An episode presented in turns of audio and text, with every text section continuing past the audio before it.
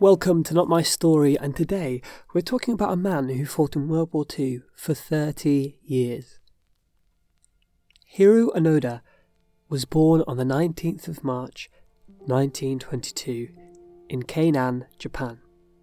When he was 18, he was enlisted in the Imperial Japanese Army, where he trained as an intelligence officer in the commando class Futamata.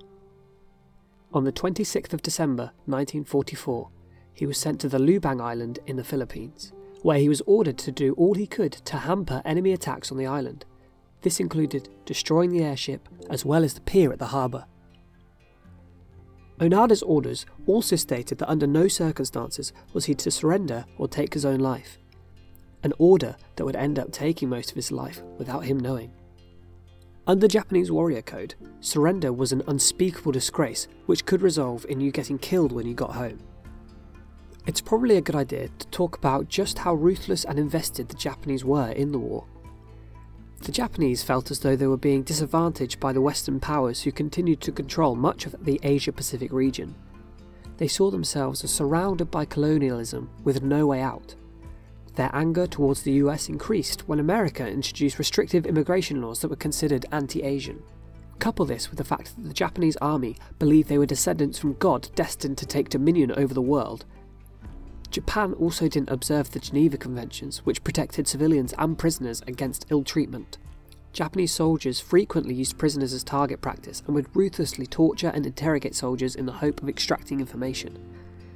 Their belief that they were the master race enabled them to carry out massacres without the remorse. Now, back to Onoda. When he landed on the island, he joined forces with a group of Japanese soldiers who had been sent there previously. The officers outranked Onoda and prevented him from carrying out his assignment, which made it easier for the opposition forces to take the island when they landed on the 28th of February 1945. Within a short time, all but Onoda and three other soldiers had either died or surrendered. Onoda, who had been promoted to lieutenant, ordered the men to the dense jungle in the hills. There, Onoda continued his campaign with the soldiers living in the mountains. During their time in hiding, they continued to carry out guerrilla activities, as well as being involved with shootouts with the police. They stole food from local villagers, as well as setting traps in the jungle and foraging whatever they could find. Then, in 1945, another seller killed a cow for food and found a leaflet left behind by islanders which read, The war ended on the 15th of August. Come down from the mountains. However, they distrusted the leaflet and concluded that it was Allied propaganda. Again, at the end of 1945, leaflets were dropped from the air with a surrender order from the general, again Onoda's group studied the leaflet and decided it was propaganda by the enemies. Four years after, Yuichi Akutsu walked away from the group and surrendered to the Filipino forces in 1950 after six months on his own. This only caused the rest of the group to become more cautious, causing them to go deeper into the mountains.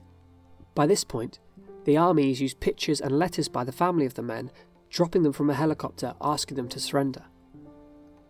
For the third time, the group believed this to be a trick. On the 7th of May 1954, another of the men, Shimada, was killed by a shot fired by a search party looking for the men. Then, the third of the men, Kozuka, was killed by two shots fired by local police in October of 1972. Onoda was now alone. 22 years on from Onoda being completely alone, he met a Japanese man called Norio Suzuki, who was looking for Lieutenant Onoda as he wanted to write a story and hear about his feelings and experiences. The two became friends, but Onoda refused to surrender, saying that he was waiting for orders from a superior officer. Suzuki returned to Japan with a picture of him and Onoda to prove he was still out there. With this picture, Suzuki convinced the government to find Onoda's commanding officer, Major Yoshimi Taniguchi, who was now a bookseller Taniguchi flew to Lubang on the 9th of March 1974, where he finally met with Onoda and fulfilled his promise that he made back in 1944. Whatever happens, we'll come back for you. Taniguchi issued Onoda the following orders. Number 1. In accordance with the Imperial Command, the 14th Area Army has ceased all combat activity.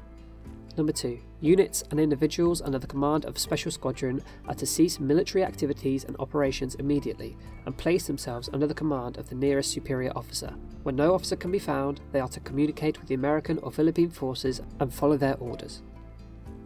Onoda was finally relieved of his duties and he surrendered.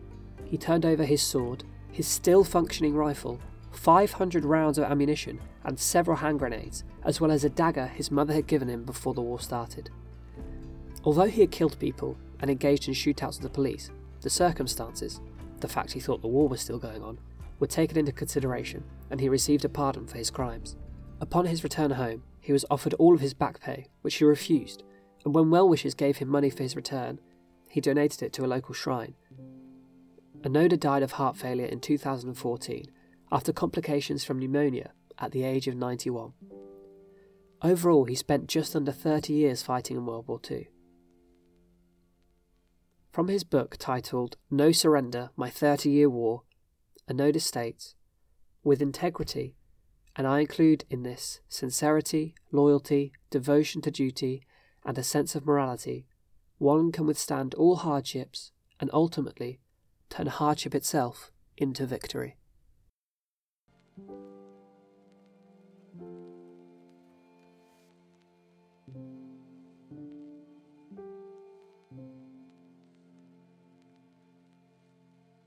Thank